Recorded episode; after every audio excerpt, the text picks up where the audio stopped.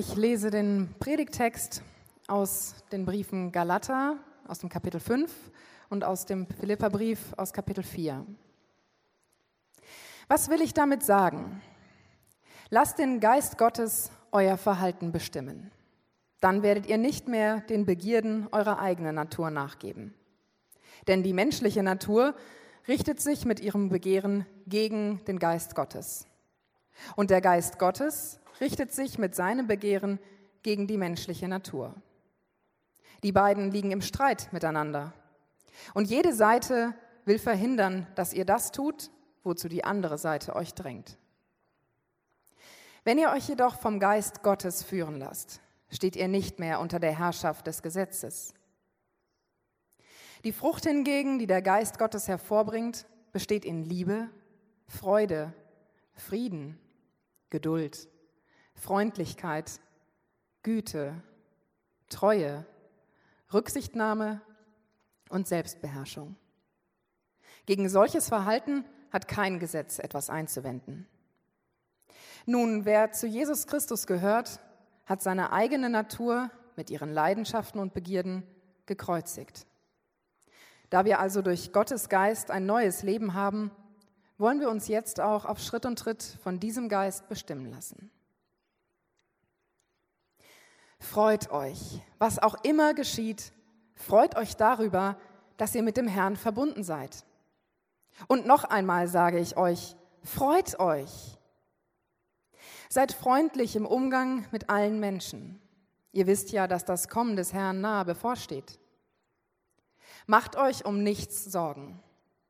Wendet euch vielmehr in jeder Lage mit Bitten und Flehen und voll Dankbarkeit an Gott und bringt eure Anliegen vor ihn.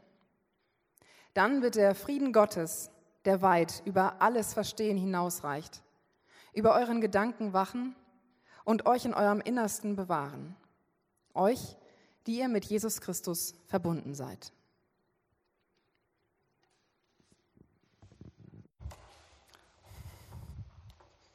Ja, vielen Dank, Marleen. Ja, guten Morgen auch von meiner Seite für die, die vielleicht neu hier sind. Äh, ich bin Matthias, ich bin einer der Pastoren hier.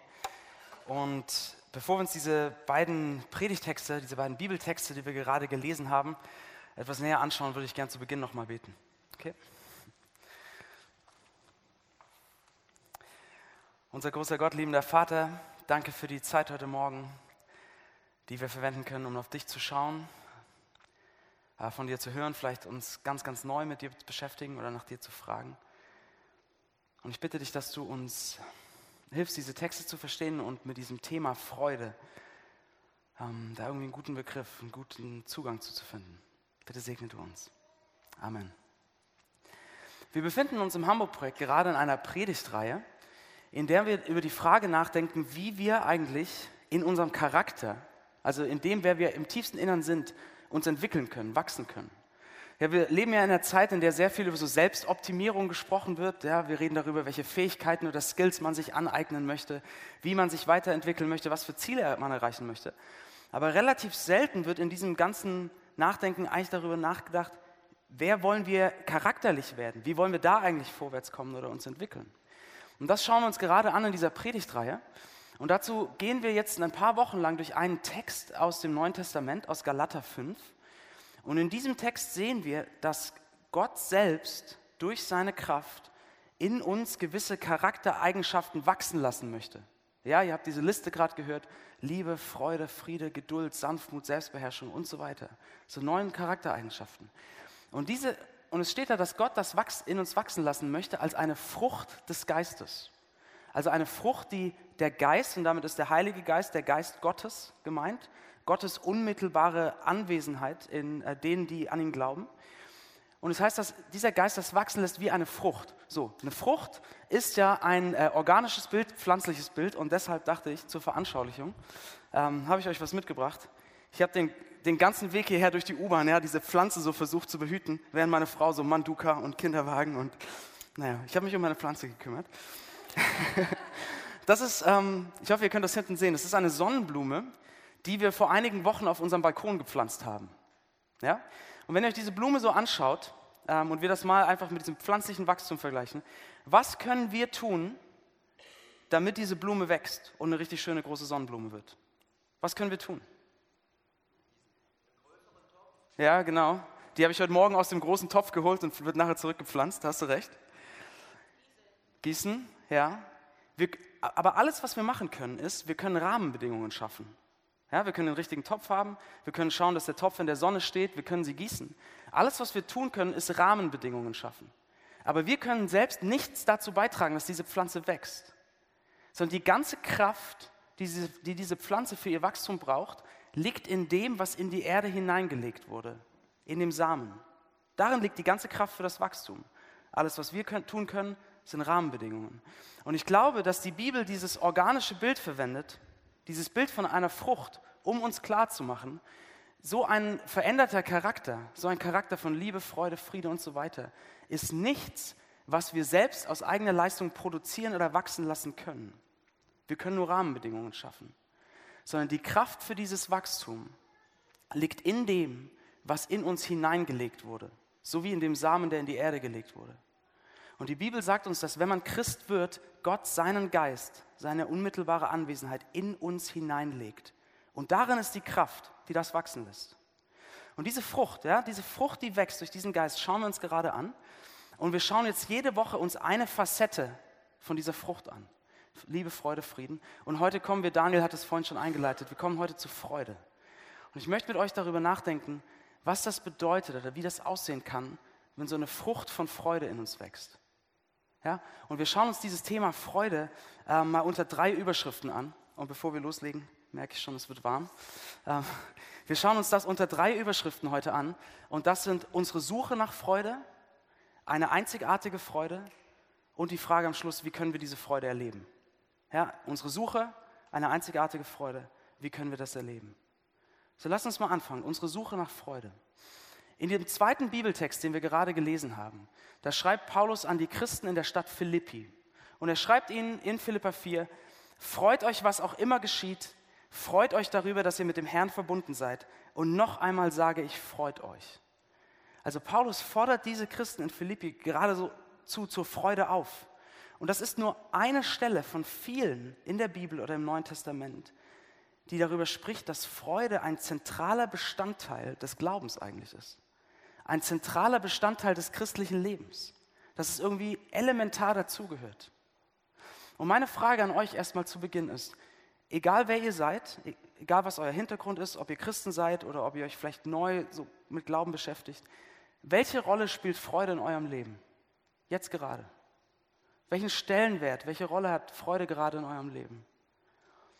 Und ich bin mir absolut sicher, dass niemand von euch sagen würde, oh, Freude schon wieder. Das passt mir jetzt gerade wirklich nicht so richtig rein in meine Situation. Nein, sondern Freude ist etwas, wonach wir uns alle sehen, was wir alle suchen. Daniel hat es gesagt am Anfang. Aber die Art und Weise, wie wir glauben, diese Freude zu finden, kann sehr unterschiedlich aussehen. Und ich glaube, dass wir gerade in unserer Zeit und in unserer Gesellschaft verschiedene Ansichten darüber, darüber, darüber haben, wie wir diese Freude finden können. Und auf der einen Seite könnte man sagen, ähm, steht das, was Daniel vorhin auch schon genannt hat, Mindfulness oder positive Psychologie, ja, die so von Martin Seligmann in den 70ern begründet wurde, oder Glücksforschung. Ja? Es gibt Glücksforschung, es gibt unglaublich viele Bücher über Glück, es gibt ähm, ähm, Fakultäten über Glück, es gibt Glücksministerien zum Beispiel, sogar in manchen Ländern. Ja? Es gibt Websites wie happiness.org oder happier.com, wo wir unglaublich viele Artikel oder Blog-Einträge darüber reden, äh, lesen können, wie wir glücklich werden. Ja, und Glück und Freude wird da sehr zusammengesehen. Und da gibt es Artikel, ich habe nachgeschaut, wie die zwölf Schritte zu einem bedeutungsvollen und glücklichen Leben oder die fünf Schritte zu Happiness in Situationen, wo man entmutigt ist oder mein Favorit, die drei besten Apps für Happiness. Ja? So Freude direkt aufs Smartphone. Da kann man jeden Tag so gucken, was mache ich, damit ich glücklich bin. So und ähm, Amy Moore, das ist eine Kolumnistin von der New York Times, die hat sich mehrere von diesen Büchern durchgelesen, eine Rezension geschrieben. Und sie hat gesagt, wenn wir viele von diesen Büchern lesen und von diesen Blogartikeln, können wir das eigentlich zusammenfassen und sie die Top 5, die todsicheren Top 5 dafür finden, was, es, was wir brauchen, um glücklich zu sein. Die Top 5. Wollt ihr sie hören? Top 5, um glücklich zu sein. Erstens, sie, das, so fasst sie das zusammen. Sie sagt, erstens, habe die Basics, also Nahrung, Unterkunft, Sicherheit und Gesund, Gesundheit. Nummer zwei, schlaf genug. Ja? Ihr habt es alle gehört. Schlaft genug. Drittens, führt Beziehungen, die euch wichtig sind. Viertens, kümmert euch hingebungsvoll um andere und um euch selbst. Und fünftens, habt oder findet eine Arbeit, die euch herausfordert und erfüllt. Das, sagt sie, sind die Top 5 aus all dieser Literatur, die wir brauchen, um glücklich zu sein. Aber seht ihr, was das für ein Umgang mit Glück oder mit Freude ist? Das ist ein Umgang, der sagt, du musst dafür sorgen, dass all die richtigen Teile in deinem Leben an seinen Platz kommen. Du musst dich darum kümmern, dass all diese Umstände in deinem Leben ge ge gegeben sind und dann wirst du glücklich sein. Aber habt ihr gemerkt, wie krass diese Liste ist? Was ist denn, wenn ich das nicht schaffe? Was ist, wenn ich keine Arbeit habe, die mich erfüllt? Oder was, wenn die Beziehung, von der ich mir das erhofft hatte, gerade zerbrochen ist? Oder ist euch klar, ich will nicht zu zynisch sein, aber ist euch bewusst, wie lächerlich diese Liste ist, wenn man sie global betrachtet? Wie viele Menschen auf dieser Welt haben es nicht selbst in der Hand, diese fünf Faktoren in ihrem Leben zu kreieren? Können ihre Karriere nicht selbst wählen? Haben vielleicht auch die Basics, Sicherheit, Nahrung nicht immer genug? Heißt das denn, dass all diese Menschen zu einem Leben ohne Freude, ohne Glück verdammt sind? Ja, das ist die eine Art und Weise, wie wir glauben, Glück finden zu können. Die nächsten fünf Schritte, was wir machen müssen. Aber was ist, wenn wir es nicht schaffen? Was ist, wenn wir diese Faktoren nicht halten können in unserem Leben? Aber es gibt auch eine andere Seite. Und das ist äh, quasi eine Gegenreaktion, könnte man fast sagen. Ähm, dass man so eine gewisse ähm, wie soll man sagen, Ernüchterung oder fast einen Zynismus gegenüber so dem Reden von Glück oder tiefer Freude entwickelt. Ja? Und Amy Moore, diese Frau von der New York Times, sie schreibt weiter in ihrem Artikel und sagt Folgendes. Intelligente Leute sprechen oft abfällig vom Glück und noch viel abfälliger über Bücher über Glück. Der Trend gerade ist, solche Studien über Glück und positive Psychologie zwar nicht als ein Produkt der Hölle zu sehen, aber zumindest als ein Produkt von Schwachköpfen. Das sagt sie, ist so ein Trend von vielen Leuten, die von diesen Büchern überhaupt nichts halten, für diese Forschung, weil sie meinen, dass das nicht funktioniert, weil sie das durchschauen. So, und warum glaubt sie, dass das nicht funktioniert? Warum sind Leute so skeptisch? Sie schreibt weiter, sie sagt, das wirkliche Problem mit Glück oder Freude liegt nicht in der Suche darin und auch nicht in den Büchern, sondern im Glück selbst. Glück ist wie Schönheit. Ein Teil seiner Herrlichkeit liegt darin, dass es vergänglich ist. Es ist tief, aber oft nur kurz. Und als Erwachsene wissen wir, dass es nicht ewig andauern kann. Sie sagt, wir, sind, wir werden es vielleicht, eine Art und Weise damit umzugehen ist, wir werden skeptisch gegenüber Glück, wir werden zynisch, weil wir erlebt haben, dass Glück oder Freude nicht da bleibt, nicht andauert, sondern dass sie vergeht, dass sie so kurzlebig ist. Und ich denke, viele von uns kennen das. Vielleicht könnt ihr euch an einen Moment in eurem Leben erinnern, wo ihr ähm, wo ihr eine Sache hattet, von der ihr euch so viel Glück und so viel Freude versprochen habt. Vielleicht eine Beziehung, vielleicht eine besondere Aufgabe, vielleicht der Umzug in die nächste Stadt. Ihr habt euch so viel davon erwartet. Und dann ist diese Beziehung zerbrochen. Und es war so schmerzhaft. Und was sagen wir in solchen Momenten innerlich? Was sagen wir in solchen Momenten oft innerlich? Nie wieder, nie wieder werde ich mein Herz so an eine Sache oder eine Person hängen. Nie wieder werde ich so viel Glück und so viel Freude von einer Person oder einer Sache erwarten. Ja, natürlich, wir gehen wieder in Beziehungen, wir gehen auch wieder in das nächste Projekt, aber wir wahren eine gewisse Distanz. Wir suchen Freude, aber die richtig tiefe Freude suchen wir nicht mehr, weil wir Angst haben, wieder enttäuscht zu werden. Dann steht eine gewisse Distanz, weil wir glauben, die, der beste Weg, nicht unglücklich zu werden, ist, nicht zu sehr nach Glück zu suchen.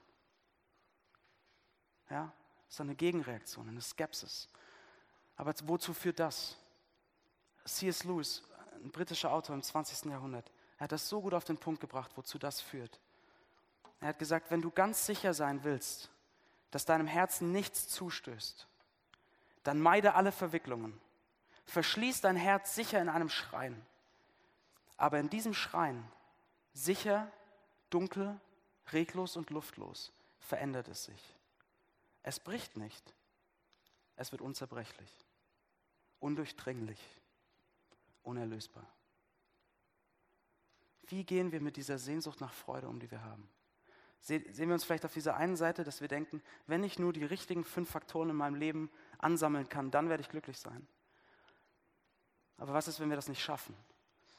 Oder seid ihr vielleicht eher da, dass ihr sagt, ich bin so ein bisschen skeptisch geworden gegenüber diesem tiefe Freude und tiefes Glück finden. Ich habe eine gewisse Distanz. Aber was machen wir mit unserem Herzen? Wir schließen es weg und es wird immer härter. So, was machen wir jetzt damit? Was machen wir mit unserer Sehnsucht nach Freude? Sollen wir aufgeben und sagen, okay, es ist hoffnungslos, wir werden es nicht finden? Oder gibt es Hoffnung? Und damit kommen wir zu unserem zweiten Gedanken. Aber ich glaube, Paulus, der diese Bibeltexte geschrieben hat, er möchte uns zeigen, dass es Hoffnung gibt. Und das ist unser zweiter Gedanke, eine einzigartige Freude. Paulus schreibt an die Christen in Philippi, ich habe es vorhin gesagt, freut euch, was auch immer geschieht. Und dann wiederholt er sich direkt wieder und sagt, und nochmal sage, sage ich es, freut euch. Er wiederholt sich direkt, als ob er schon ahnen würde, wie am anderen Ende des Briefes die Leute aufstehen und sagen, warte mal, Paulus, freuen, egal was geschieht, meinst du das ernst? Die Christen in Philippi befanden sich in keiner einfachen Situation. Sie wurden aufgrund ihres Glaubens ähm, ausgegrenzt, benachteiligt, verachtet in ihrer Stadt. Und man kann sie quasi fragen hören, wie sie sagen, Paulus, warte mal, egal was geschieht, in allen Umständen, auch in unseren Umständen und Paulus auch in deinen Umständen, als Paulus das schreibt, sitzt dieser Mann mal wieder im Gefängnis. Ja? Er war schon mehrmals verhaftet worden. Er hatte mehrmals in seinem Leben schon so 39 Peitschenhiebe auf den Rücken bekommen ähm, von Autoritäten. Und Leute hatten mehrmals versucht, ihn zu steinigen. Da sitzt also dieser Mann an seinem Schreibtisch mit seinem völlig vernarbten Rücken, könnte man sagen, und schreibt im Gefängnis, freut euch egal, was geschieht. Paulus schreibt da von einer Freude, die unabhängig ist von den Umständen. Und ich glaube, in uns kommt auch sofort die Gegenreaktion. Warte mal, wie um alles in der Welt soll das funktionieren? Weil das ist so gegen unsere Prägung, das ist so gegen unser Denken. Denkt an diese Faktoren von Moore, ja? Alles Umstände. Wir machen Freude und Glück so an Umständen fest. Und Paulus sagt jetzt, es gibt eine Freude, die größer ist als die Umstände. So, aber wie sieht diese Freude aus? Wie könnte die, was könnte das für eine Freude sein? Paulus erklärt es uns, denn er schreibt, freut euch, dass ihr mit dem Herrn verbunden seid. Oder wörtlich steht da einfach nur, ähm, freut euch in dem Herrn, freut euch in Jesus. So, was könnten wir bei Jesus finden oder was könnten wir in ihm finden, was ein Grund für so eine Freude ist, die die Umstände übersteigt? Was könnte das sein? Seht ihr, die Bibel erklärt, dass als Jesus Christus am Kreuz gestorben ist, dort auf Golgatha, dass er gestorben ist, um unseren Tod auf sich zu nehmen und uns ein neues Leben zu geben. Habt ihr vielleicht schon mal gehört? Ja? Er stirbt, um unseren Tod auf sich zu nehmen. Und dieser Tod bedeutet zum einen eine Trennung von dem, der das wahre Leben gibt, eine Trennung von Gott. Ja, weil wir ihn nicht wollten, weil wir dachten, wir kommen ohne ihn klar. Diese Trennung von Gott, die wir hatten in unserem Leben.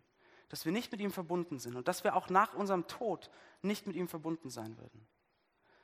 Und Jesus nimmt diesen Tod auf sich, um uns ein neues Leben zu geben. Nämlich ein Leben, das zum einen über den Tod hinausgeht, aber ein Leben, das zum anderen auch jetzt schon hier ein Leben ist in einer neuen Beziehung mit Gott, in einer neuen Nähe zu Gott.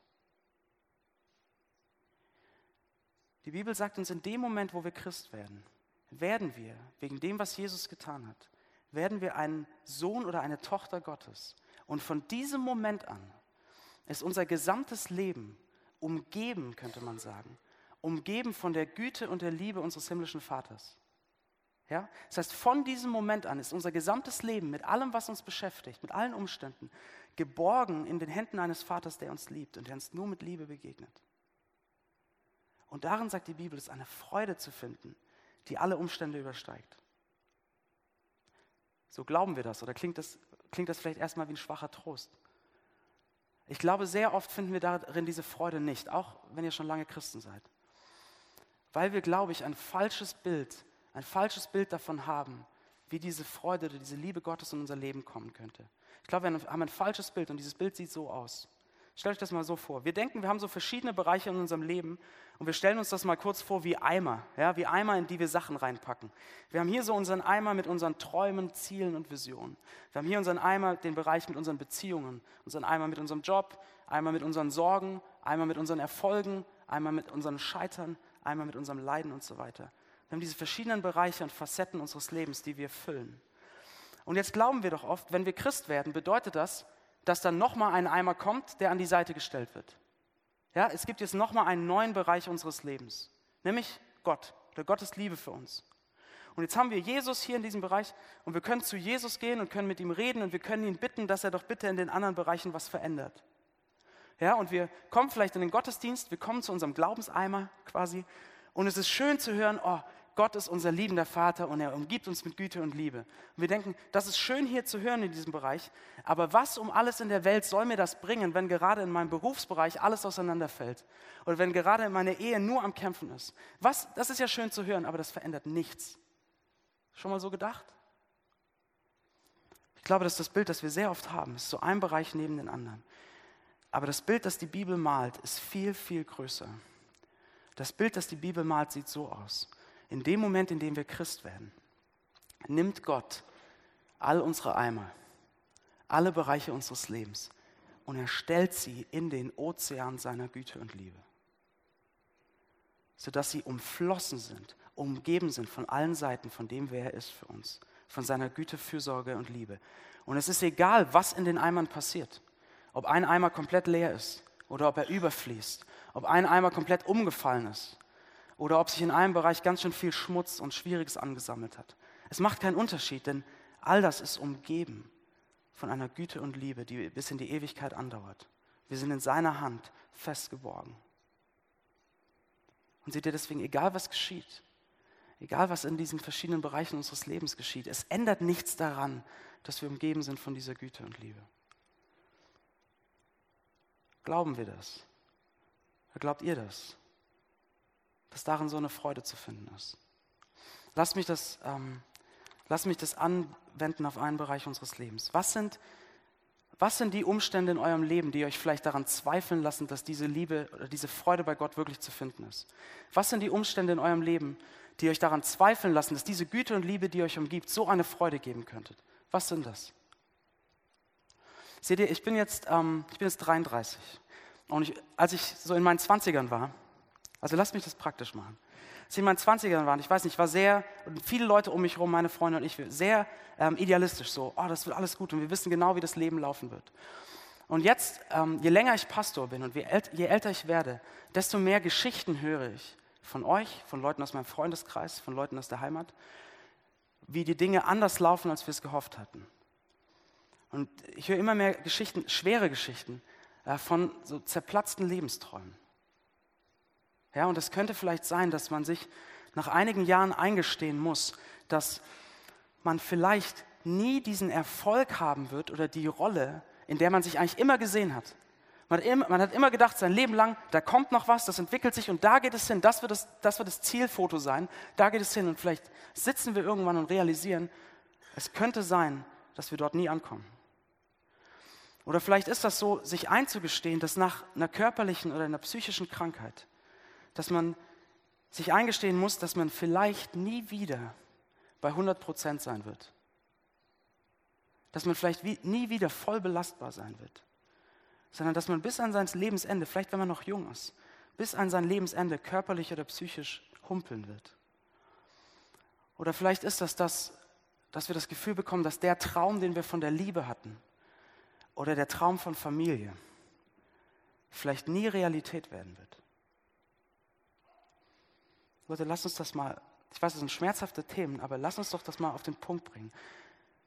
Glauben wir selbst im Angesicht von solchen Umständen oder wenn so ein Traum zerplatzt, dass wir bei Jesus eine Freude finden können, die trotzdem tief ist? Glauben wir das? Und ich meine damit überhaupt gar nicht, bitte versteht mich nicht falsch. Ich meine damit nicht so eine Freude, die so sagt, ich sehe gerade meinen Traum den, zwischen meinen Fingern zerrinnen, aber hey, ich habe Jesus, Halleluja, alles ist gut. Das meine ich überhaupt gar nicht. Keine so eine fromme Pseudo-Freude, die über alles wegwischt, was irgendwie schwierig ist und irgendwie einen schönen frommen Spruch hinterher schiebt und alles ist gut. Das meine ich überhaupt nicht. Sondern wenn wir so etwas erleben, wir müssen klagen darüber und trauern und das beweinen und das ist hart. Aber glauben wir, dass trotz dieses Umstandes der sich vielleicht nicht ändert, wer weiß, glauben wir, dass trotzdem bei Jesus eine Freude zu finden ist. Und seht ihr, selbst wenn ich nicht die richtigen Worte habe, um diese zerplatzten Träume alle zu trösten, selbst wenn ich keinen ausreichenden Trost dafür habe, wisst ihr was? Ich glaube, Jesus hat ihn. Ich glaube, Jesus hat ihn. Denn wenn wir an das Kreuz schauen, dann sehen wir so unglaublich viel, so viele Gründe, die uns zu einer tiefen Freude führen können. Denn wir sehen am Kreuz zum einen, unser Gott ist ein Gott mit Narben. Ist ein Gott, der weiß, was es heißt zu leiden. Der weiß, wie ihr euch fühlt. Der weiß, was ihr durchmacht, der euch nicht allein lässt. Das ist das eine. Dann sehen wir einen Gott, der für euch, der euch so sehr liebt, dass er unendliches Leid auf sich selbst nimmt, um euch zu lieben. Und wenn er das getan hat für euch, wenn er euch so sehr liebt, wie könnt ihr euch alleine lassen mit diesem Traum, der zerrinnt? Er wird es nicht. Er wird bei euch sein, er wird bei euch bleiben, er wird euch nicht alleine lassen. Und seht ihr, selbst wenn ihr anfangt oder wir anfangen, ich nehme mich damit rein, wenn wir vielleicht anfangen, uns über solche zerplatzten Träume zu definieren und zu sagen, oh, ich wollte so jemand anders sein. Das ist nicht, wie ich sein wollte. Ich wollte so anders sein. Wisst ihr, was er sagt? Er sagt, ich sehe dich an und du bist meine geliebte Tochter, mein geliebter Sohn, an dem ich Freude habe. Und eins noch. Weil Jesus am Kreuz unseren Tod nimmt und uns Leben gibt, sagt er. Und weißt du was? Diese Sehnsucht nach Freude, die du hast, diese Sehnsucht, die du mit diesem Traum erfüllen wolltest, diese Sehnsucht nach Freude ist gut. Ich habe dich ja so gemacht, ich habe dir diese Sehnsucht ja gegeben. Und eines Tages, auch wenn du jetzt vielleicht noch nichts davon siehst, eines Tages werde ich diese Sehnsucht erfüllen, tiefer als du zu träumen gewagt hättest. Tiefer als du es dir vorstellen kannst, wenn du eines Tages bei mir bist. Seht ihr, wir sind, egal wie die Bereiche eures Lebens aussehen, wir sind umgeben von einer Güte und Liebe, die in die Ewigkeit andauert. Und da ist eine Freude zu finden. Nicht so ein oberflächliches alles wegwischen, fröhlich sein, sondern eine Freude zu finden, die Umstände ertragen kann. Und manchmal erleben wir diese Freude vielleicht direkt, auch in schweren Situationen. Vielleicht. Aber sehr oft ist diese Freude etwas, was über einen längeren Zeitraum wachsen muss. Und damit kommen wir zu unserem letzten Gedanken, zu unserem dritten Gedanken. Wir haben gesehen, weil unser Leben umgeben ist von der Güte und der Liebe des himmlischen Vaters, ist bei Jesus eine Freude zu finden, die einzigartig ist, die nicht an den Umständen hängt. Und die Frage ist jetzt, wie können wir diese Freude erleben? Wie kann das Realität in unserem Leben werden? Und das, lasst uns dafür noch einmal zurückkommen zu diesen Bibeltexten. Zu diesem ersten Text aus dem Galaterbrief. Da sagt Paulus, diese Freude, diese Freude, die größer ist als die Umstände, ist was? Sie ist eine Frucht des Geistes. Es ist etwas, was der Heilige Geist, den Gott in unser Leben gibt, wenn wir Christen werden, in uns wachsen lässt. So, warum lässt der Geist, warum macht der Heilige Geist das? Warum lässt er diese Freude wachsen? Das hat damit zu tun, was der Heilige Geist tut. Und seht ihr, Jesus erklärt es uns an einer Stelle in Johannes 16. Da sagt Jesus Folgendes über den Heiligen Geist. Er sagt, doch wenn der Helfer kommt, der Geist der Wahrheit, wird er euch zum vollen Verständnis der Wahrheit führen. Er wird meine Herrlichkeit offenbaren, denn was er euch verkünden wird, empfängt er von mir. Jesus sagt, die Aufgabe des Heiligen Geistes ist, sozusagen den Scheinwerfer auf Jesus zu richten, die Herrlichkeit von Jesus zu offenbaren, uns zu zeigen, wie groß und wie herrlich und wie schön und wie liebevoll er für uns ist. Und dann in einer zweiten Stelle, in Römer 8 heißt es, der Geist, den ihr empfangen hat, habt, hat euch zu Söhnen und Töchtern gemacht. Und durch ihn rufen wir, aber lieber Vater. Ja, der Geist selbst bezeugt es in unserem Innersten, dass wir Gottes Kinder sind. Was diese Stellen sagen, ist, dass die Aufgabe des Heiligen Geistes ist, er zeigt uns, wie großartig Jesus ist, was Jesus für uns getan hat und was das für uns bedeutet, dass wir jetzt Kinder Gottes geworden sind, dass wir jetzt umgeben sind von seiner Güte und Liebe, dass uns nichts aus der, seiner väterlichen Hand reißen kann. Der Heilige Geist hat die Aufgabe, das in uns Realität werden zu lassen, das in unser Herz zu bringen, uns das verstehen zu lassen. Deshalb ist er derjenige, der diese Freude in uns wachsen lässt, weil er immer wieder den Blick auf Jesus lenkt und sagt, schau, was du hast, schau, wer du bist. Weil er diesen Grund für diese Freude reinsinken lässt und wachsen lässt wie eine Frucht. Und manchmal erleben wir diese Freude direkt. Wenn ihr Christen seid, vielleicht kennt ihr diese Momente, wo euch Jesus neu vor Augen steht, wo ihr das Gefühl habt, dass der Groschen neu fällt, dass ihr wieder neu versteht, wie sehr er euch liebt. Und da ist noch eine Freude, die auf einmal da ist. Aber ich glaube, im Großen und Ganzen ist das etwas, wie der Text sagt, was in uns wächst wie eine Frucht. Und deshalb lasst uns nochmal zu unserer Blume kommen.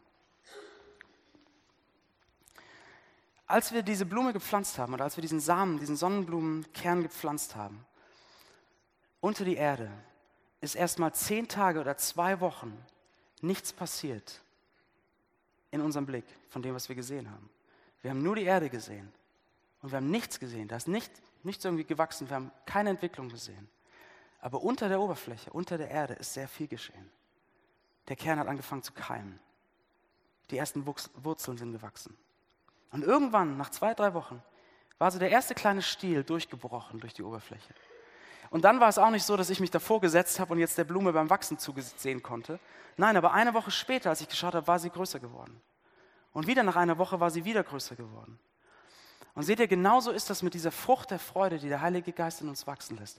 Es gibt Zeiten, wo wir nichts davon sehen, wo wir denken, da tut sich überhaupt gar nichts, wir sehen nur tote Erde. Aber unter der Oberfläche ist er schon am Wirken, ist er am Arbeiten, will er die Liebe Gottes als unser Vater für uns realer machen.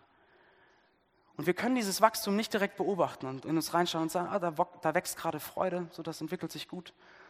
Das können wir nicht, aber wir können vielleicht nach zwei Jahren zurückschauen und sehen, da ist etwas entstanden. Da ist eine größere Sicherheit, eine größere Hoffnung, tiefere Freude. Und noch einmal die Frage zum Anfang, was können wir machen, dass diese Pflanze wächst? Wir können dieses Wachstum nicht selbst produzieren.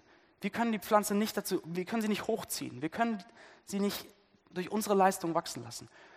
Aber wir können Rahmenbedingungen schaffen. Wir können den Topf in die Sonne stellen, wir können gießen, wir können einen größeren Topf nehmen. Und seht ihr, ich glaube, genauso ist das mit der Frucht der Freude, die der Heilige Geist in uns wachsen lässt. Die Kraft für das Wachstum liegt allein in dem, was in uns gelegt wurde, in dem Heiligen Geist. Wir können Freude in unserem Leben nicht produzieren, indem wir die richtigen Sachen machen oder uns anstrengen. Aber wir können Rahmenbedingungen schaffen dafür, dass der Heilige Geist wirken kann. Seht ihr, in Vers 25 sagt Paulus, da wir also durch, den, durch Gottes Geist ein neues Leben haben, ja, wir haben ein neues Leben bekommen mit Gott, wollen wir uns jetzt auch auf Schritt und Tritt von diesem Geist bestimmen lassen. Das ist irgendwie nicht nur passiv. Ja, wir wollen uns bestimmen lassen, also irgendwas passiert, er wirkt, aber wir können doch irgendwas tun, wir können uns bestimmen lassen. Seht ihr, der Heilige Geist will diese Freude in uns wachsen lassen, indem er uns die Realität von Jesus, von dem, was er getan hat, immer realer werden lässt in unserem Herzen. Und was können wir tun? Was sind die Rahmenbedingungen, die wir schaffen können?